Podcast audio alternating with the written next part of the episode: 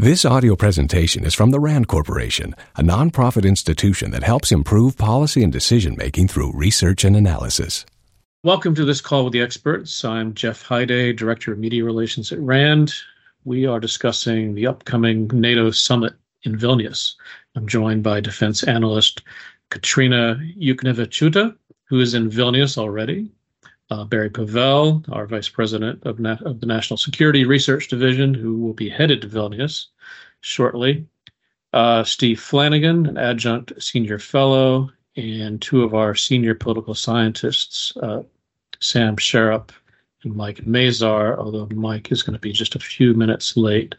Uh, we also have Karl Mueller on the line, uh, who may be able to uh, help out as well. I will lead a quick discussion to get us started and then open the floor to questions.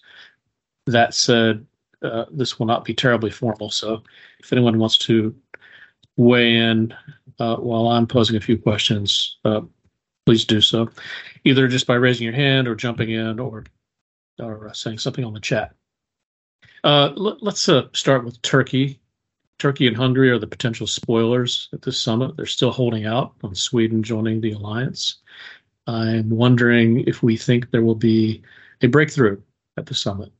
Uh, Kotryna, maybe you could start and then we'll ask others to weigh in.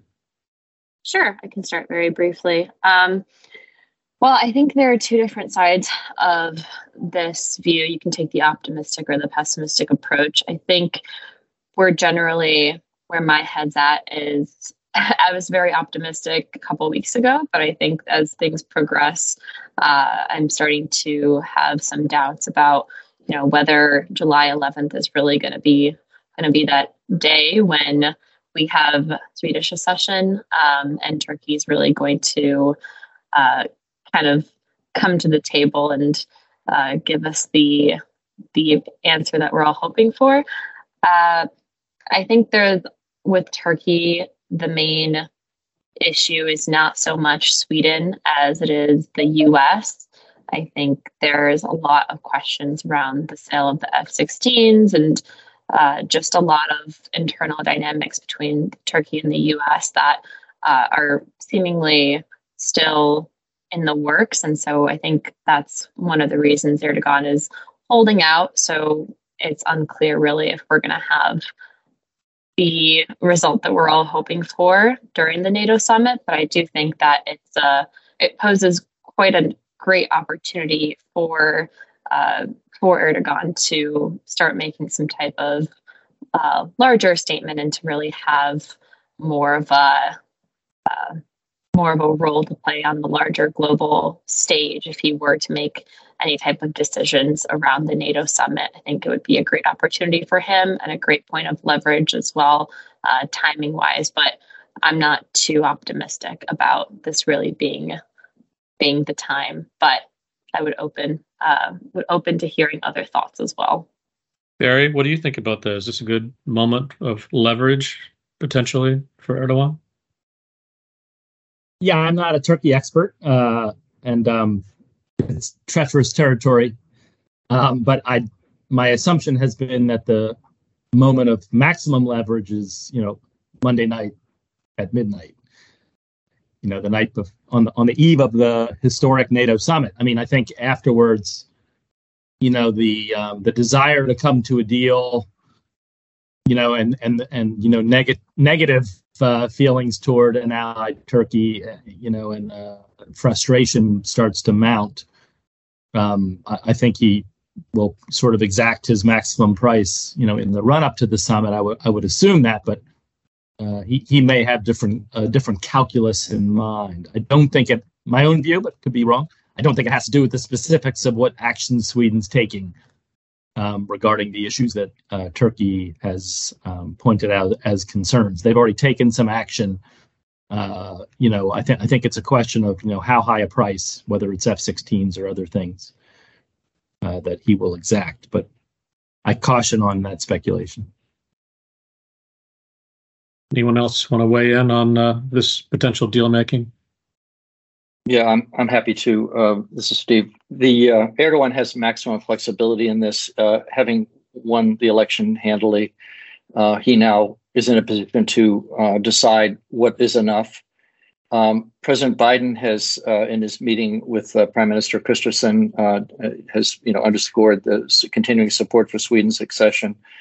Um, the there are positive signs that the that the Turks had sent a high-level delegation, including Foreign Minister Fidan and other of Erdogan's closest advisors to uh, to NATO today, where they're meeting with uh, Swedish and Finnish and other authorities to try to work out something. Um, I do think Erdogan will need some kind of uh, clear gesture from the Swedes. It, uh, yes, it's posturing at some level. It's it is more directed uh, about what kind of commitments the United States will make to Turkey's security in the long term, but but I do think he needs some. He will need some something at home to say that he achieved certain assurances. And unfortunately, recent developments in Sweden, including a, a Quran burning and uh, and our affirmation of the Swedish courts that, that that they would not stand in the way of that kind of protest, uh, have not been helpful. But uh, but it may be that the Swedes can come up with. They just arrested. Uh, someone who was uh, seen as a supporter of the PKK. It's possible that the Swedes can come up with some kind of gestures that will give Erdogan some of that face saving that he needs. But Biden has said that uh, until the um, uh, the Turks uh, agree on Swedish accession, that he will not move on the F-16 deal, and that is still subject to uh, concurrence by the Congress, which has been very hard over on other issues as well. In other words, what's happening in Turkey domestically, uh, and Turkey's continuing um, flirtations with the Russians. Yeah, I wouldn't mind if you could, if you or, or any of you could unpack a little bit the, the U.S. side of this equation. I mean, what what uh, exactly are the U.S. bargaining chips, and uh, how does congressional support or lack thereof affect what uh, the Biden administration could do? Mm-hmm. Well, Turkey, when it um, uh, purchased the S400 several years ago was was uh, deleted as a as a full partner in the F-35 program. Uh, that created a real problem for Turkey because its uh, its uh, Air Force uh, F-16 largely F-16 dominated Air Force is aging out.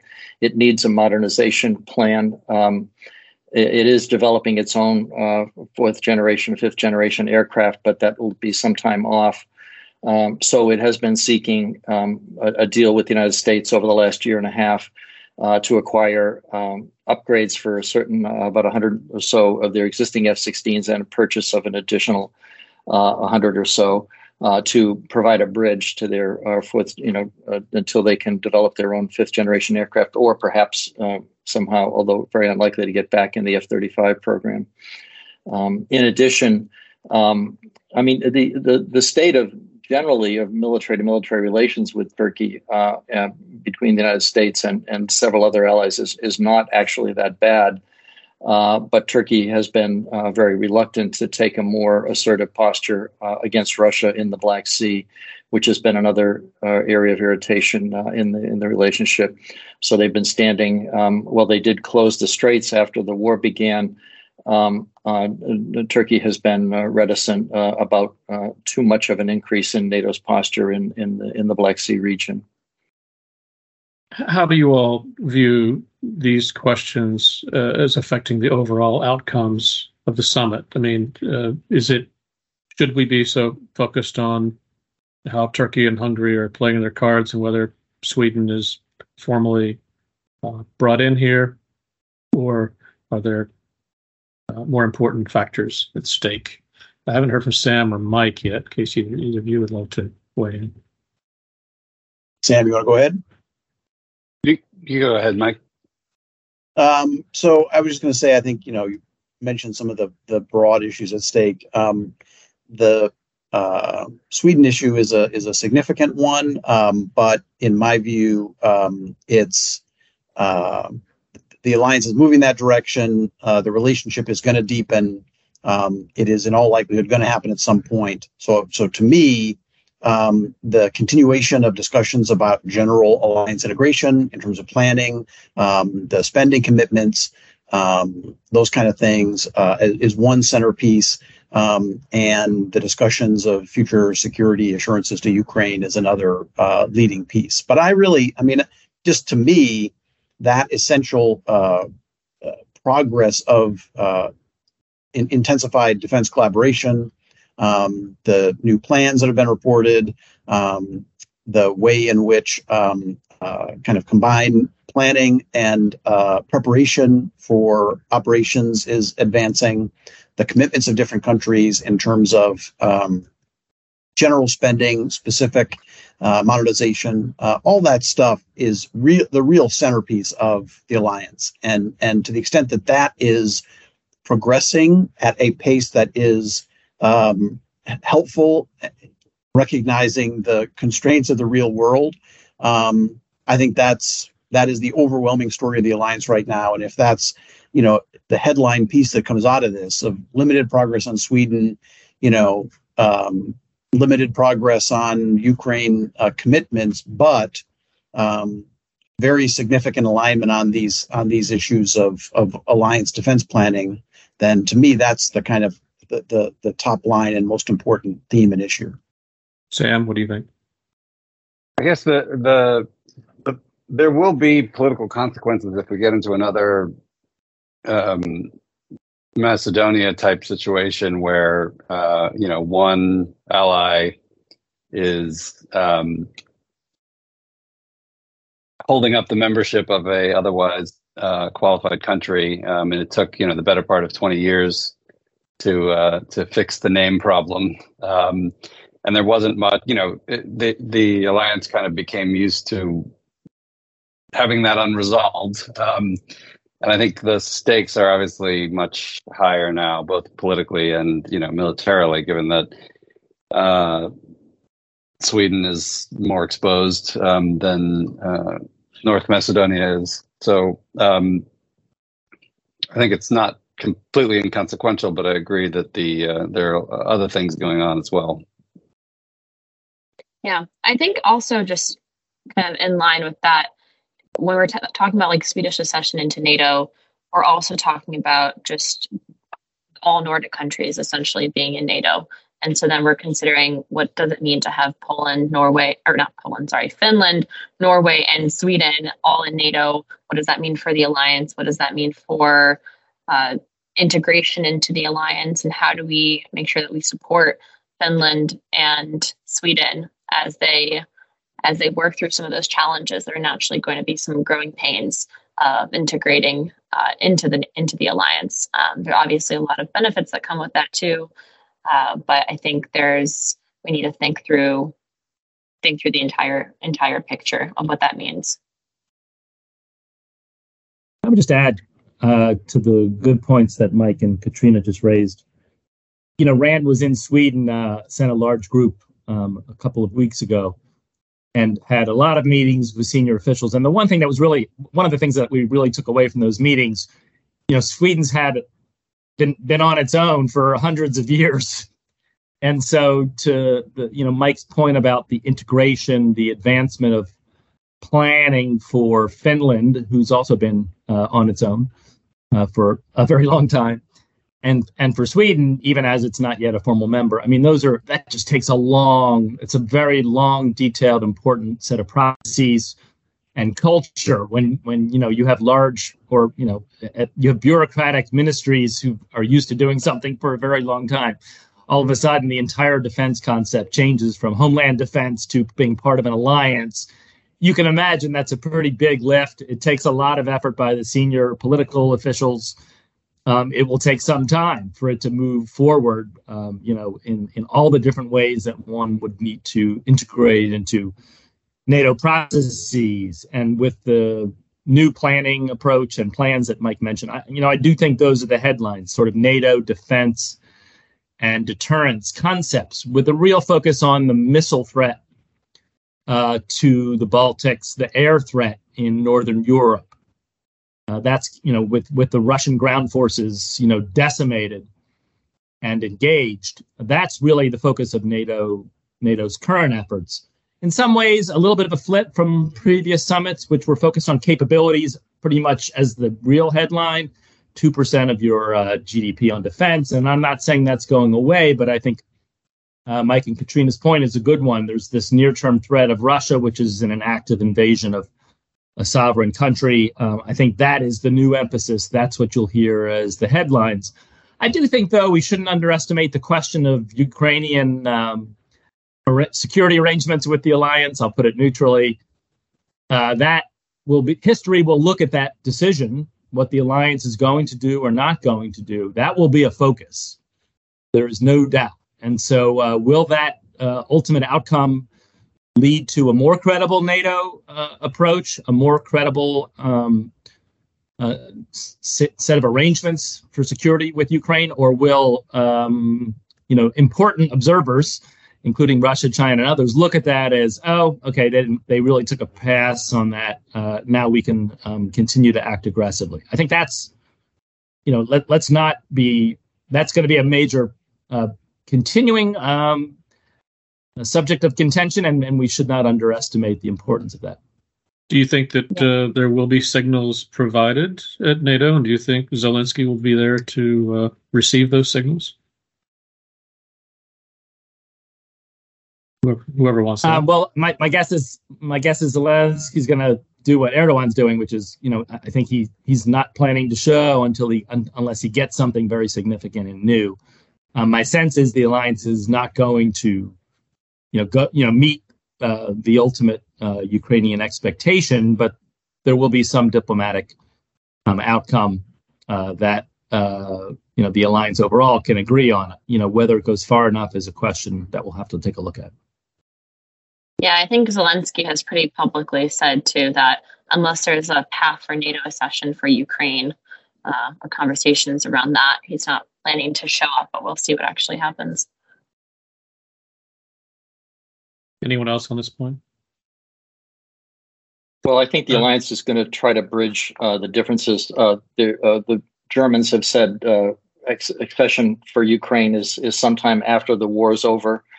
Uh, the French have been kind of straddling, uh, interestingly, a middle position the, the Biden administration seems to be uh, not keen on on taking this on right now because the fundamental problem is is that if if if there were a declaration that you know Ukraine would be a member of NATO in a certain period of time while the war is still on would mean that NATO would be immediately enjoined in the war. So that's the that's the fundamental problem.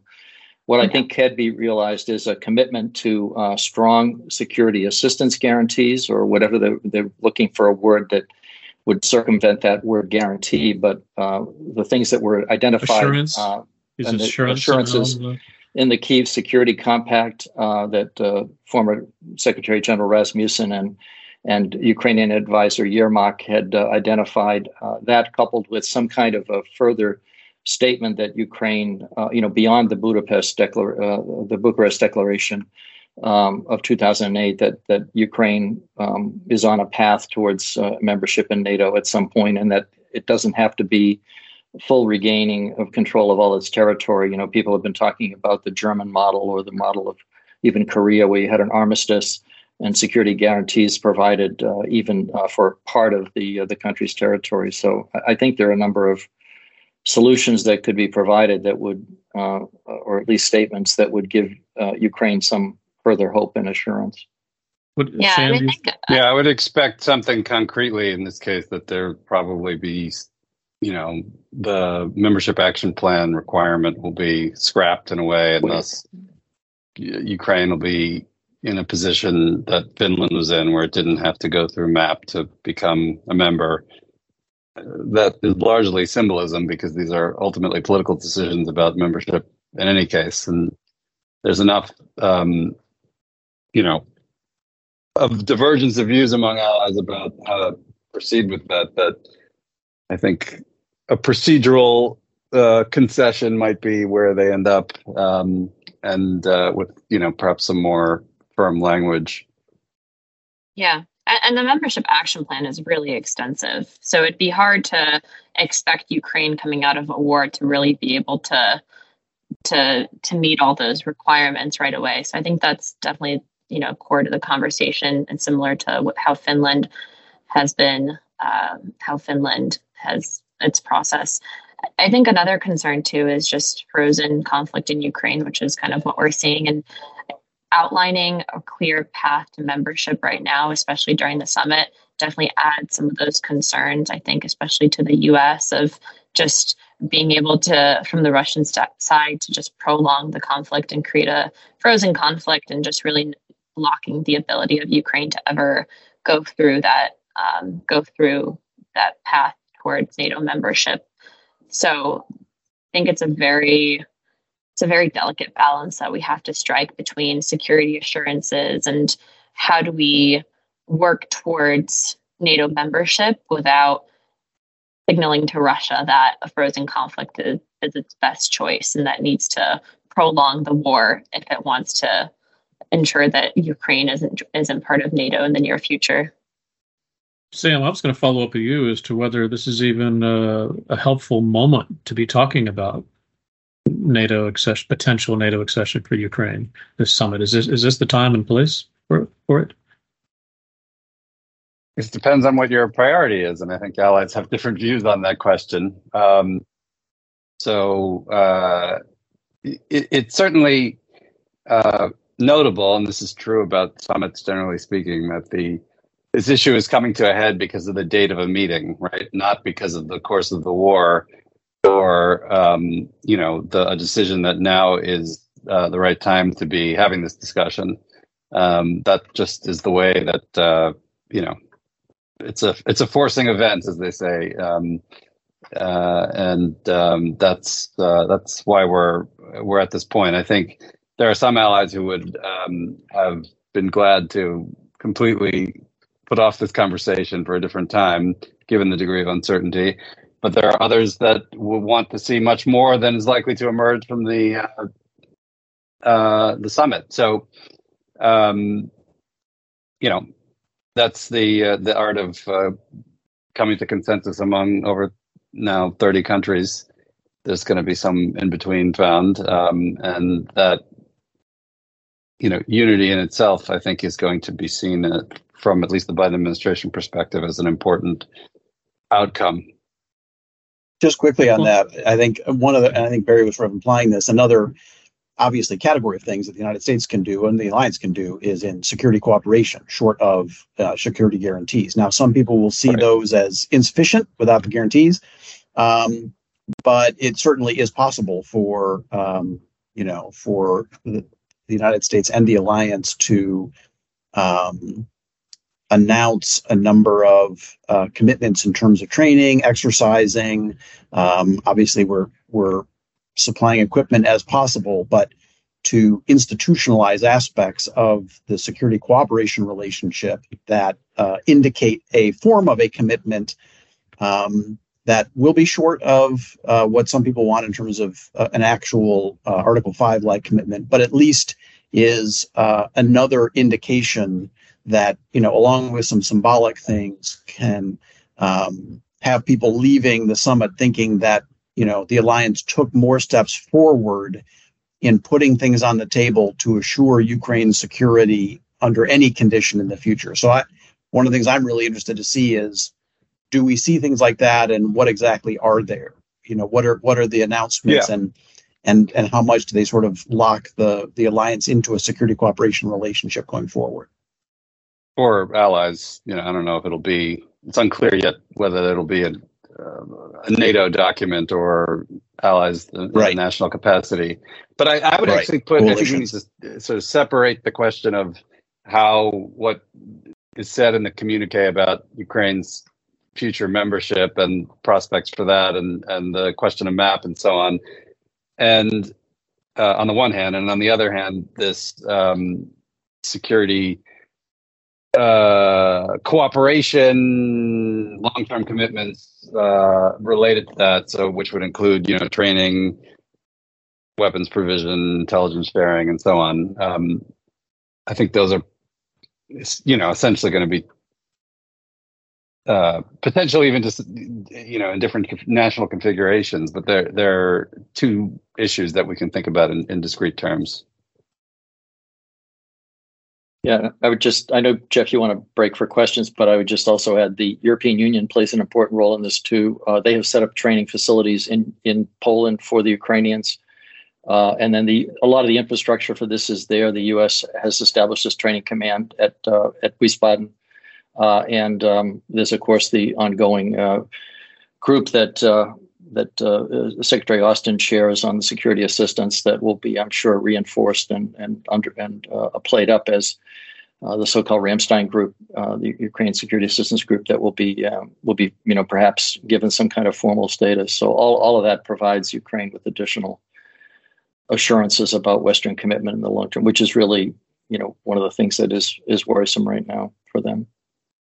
And and I would add that while it's not a NATO focused effort, the you know questions regarding Ukraine reconstruction. There was a big conference a couple of weeks ago uh, a major new RAND report has come out, and there will be a public event on July 17th uh, on uh, Ukraine reconstruction. Uh, you know, those are not those issues are are very entangled in it, so it's not a NATO led responsibility. But I would be surprised if that wasn't you know part of some of the discussion.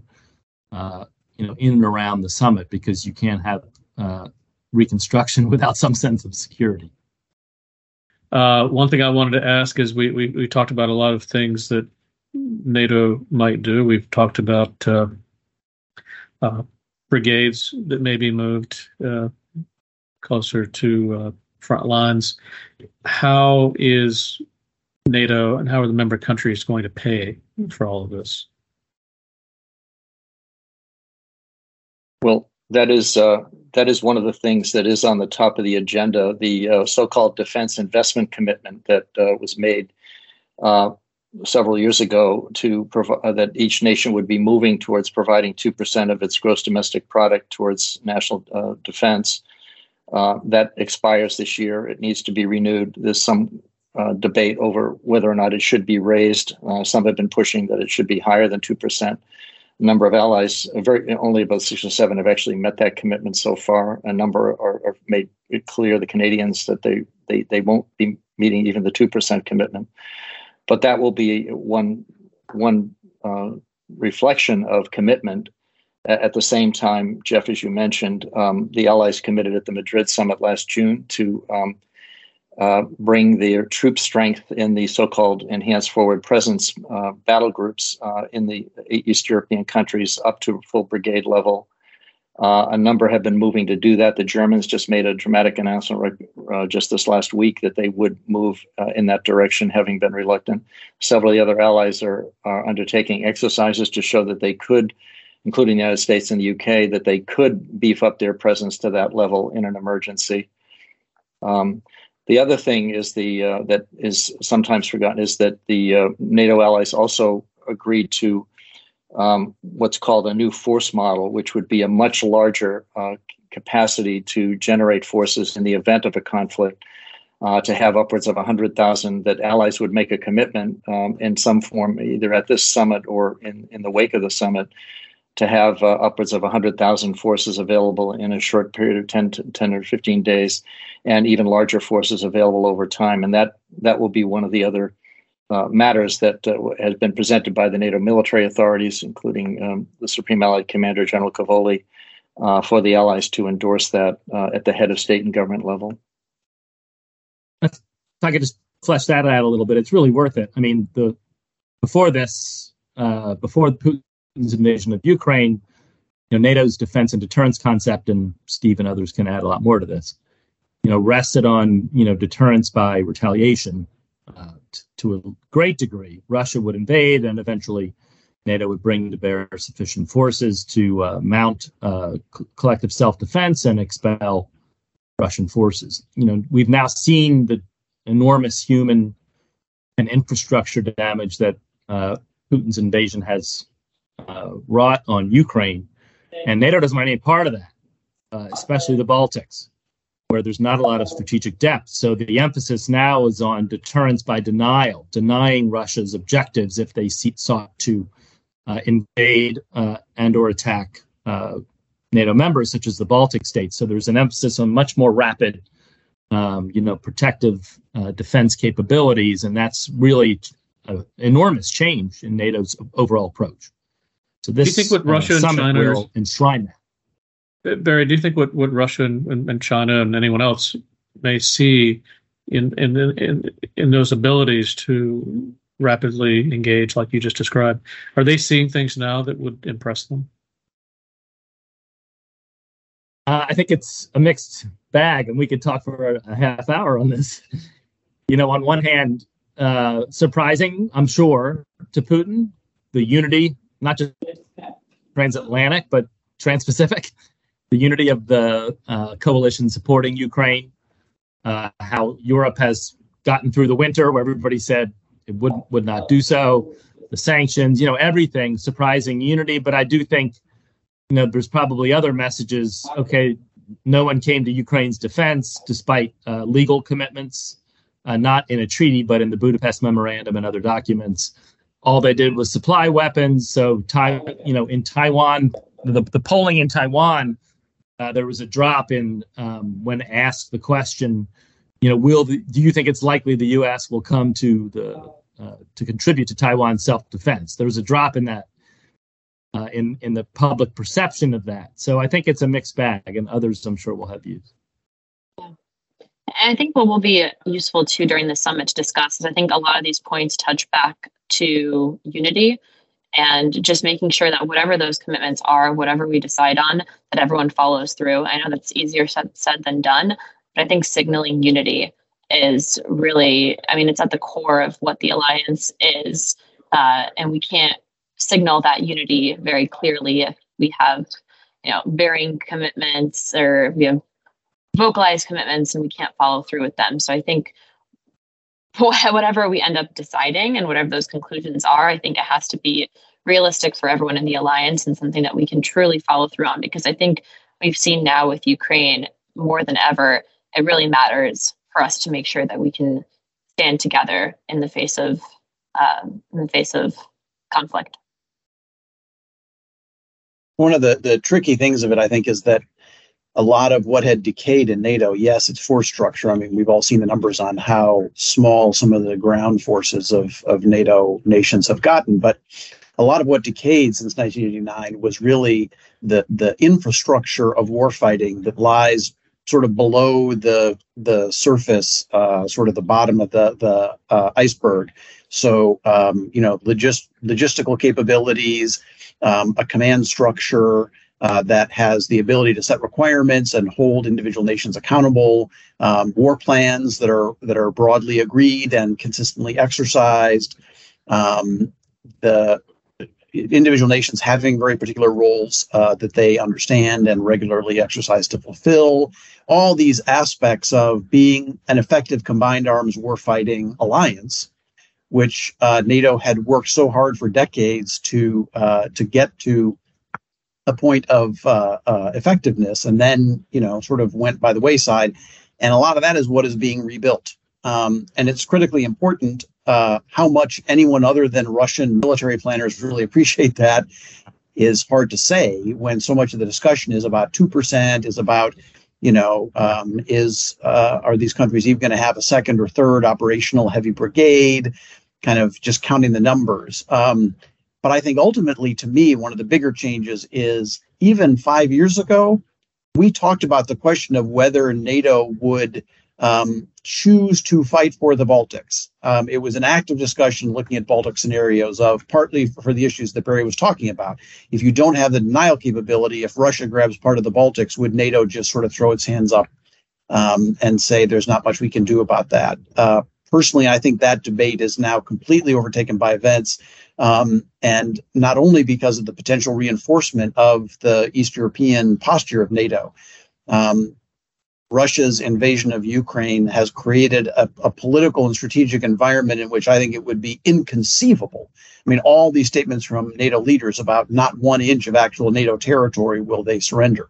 So I think that um, both the underlying infrastructure of the alliance's ability to fight major war and um, the political commitment to lean forward and and respond immediately and decisively to any Russian aggression against the alliance. I think those are um, significant changes uh, that are underway and still have to play out to a degree. But now, China, I think, is a whole different thing. How China perceives what's going on in Europe with regard to Ukraine in relation to Taiwan or other things, there's a lot of uncertainties, and the causal chains there can be very uh, uh, indirect. So I wouldn't make any assumptions about whether China reads or doesn't read credibility into those things. But from the standpoint of European security, I think both of those changes really do address a couple of the major shortcomings of uh, Western deterrent posture over the last several years. Do you? Do any of you think that there could be Russian or even Ukrainian provocations at this summit? Cyber, something more than cyber, just TR? Sam, I mean, you were, we were talking about this earlier, that the potential for Russian misbehavior around this summit to achieve some purpose. Do you see any any thought of that, or it would seem very counterproductive? Well, I mean, uh, by that metric, um, hard to judge uh, Russian foreign policy behavior by that metric, given how how counterproductive a lot of the things they've been up to for the last I don't know thirty years have been. But um, uh, you know, I, I, there's a sort of particularly what's going on in Ukraine um, uh, has a sort of rhythm to it that I doubt would be um, dramatically shifted to make a point during the summit. But uh, you know, I'm I guess I'd be looking to more what happens in the aftermath, depending on how uh, Russia views whatever uh, commitments are made um, during the summit. Yeah, I mean, we could see an uptick in activity, right? Like maybe some disinformation activity, some cyber attacks, and something on the hybrid side, but probably not anything too dramatic during the those couple days. I I would offer a perspective on the uh, sort of a different vantage point on that, and that is that the recent turmoil in Russia with regard to the Wagner Group escapades um, and uh, the growing force in uh, among previously uh, more centrist uh, think tankers in Russia for uh, an upping of the war in Ukraine. I think that'll help to bolster allied solidarity over these defense commitments that that we discussed earlier in this in this conversation. Um, I, I, think that all allies are are really gravely concerned about the. Uh, I think this, if if Russia is trying to, uh, you know, if Russia is trying to uh, to cause the alliance to come uh, a bit unhinged, I think it's actually probably going to have the opposite effect. That that allies are going to realize that the prospects of a wider war in Europe is a reality, and that Europe needs to step up and uh, and make good on some of these commitments uh, to defense spending and also to uh, force deployments.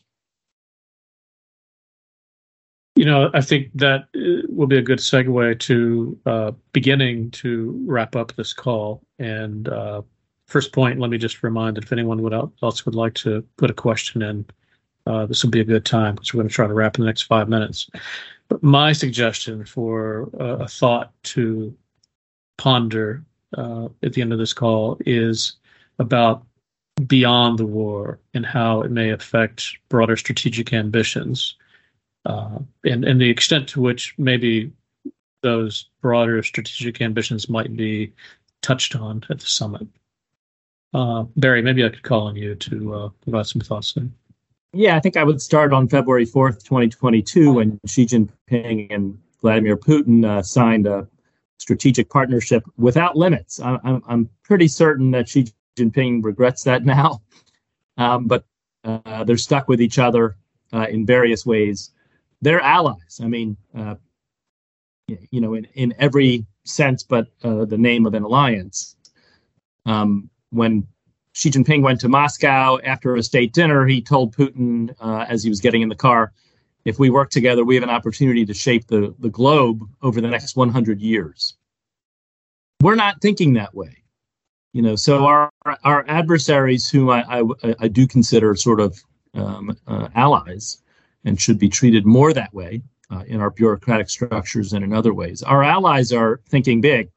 You know we're thinking about you know membership action plan or encourage ukraine to take crimea or not take crimea.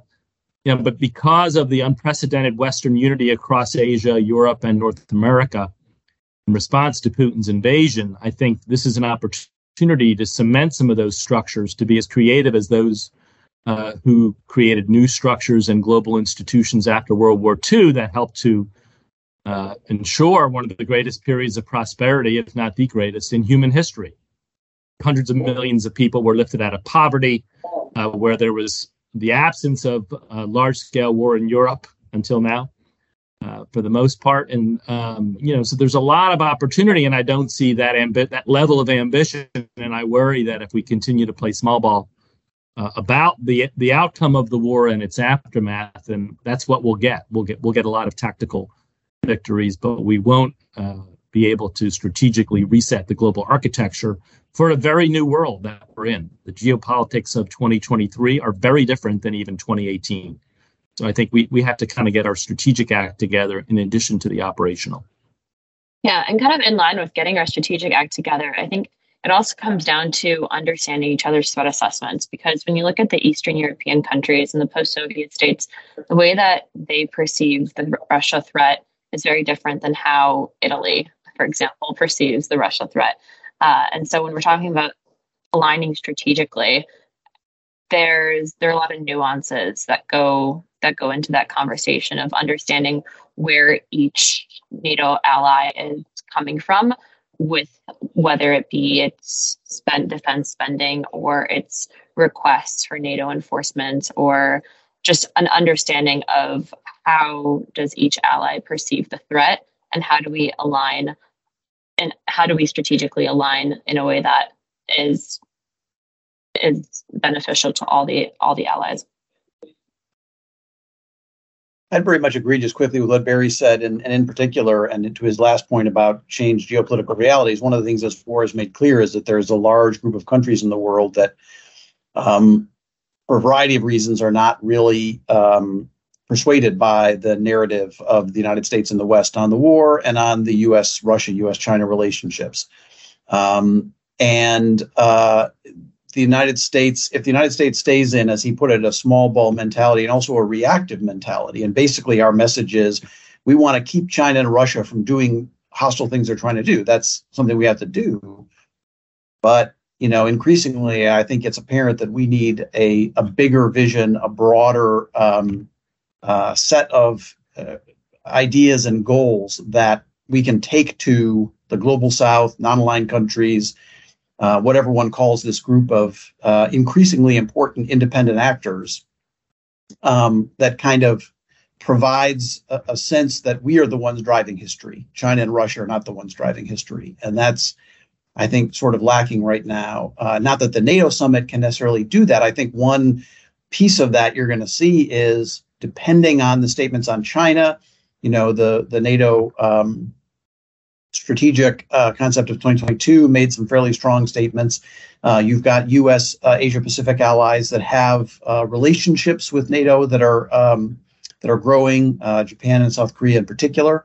Um, to what extent you have, you know, a uh, formal statements of that. Um, there's been discussion of a possible NATO office in Japan. So, as you begin to get a sense that U.S. Um, allies, but broadly, um, advanced democracies are more tightly linked across these two regions. It's never going to be absolute. It's not going to be a you know NATO Article Five extended to these other countries, but you're going to have political signaling um, that is important in the sense of the alignment of uh, the dominant proportion of economic and military power in the world. That you know there's certain things that we would collectively respond to. So that can be one piece of this larger message. But I think, you know, U.S. NATO strategy has to be part of a larger vision, which needs some more definition right now.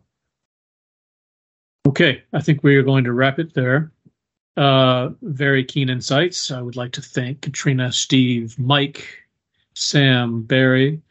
If anyone on the call would like to follow up, feel free to send a message directly to one of our experts or to send it to us at media at rand.org. Thanks, everyone, and uh, have a great day. This presentation is provided as a public service by the RAND Corporation. Visit www.rand.org to learn more about these issues and to explore RAND's free online library of more than 10,000 policy reports and commentaries.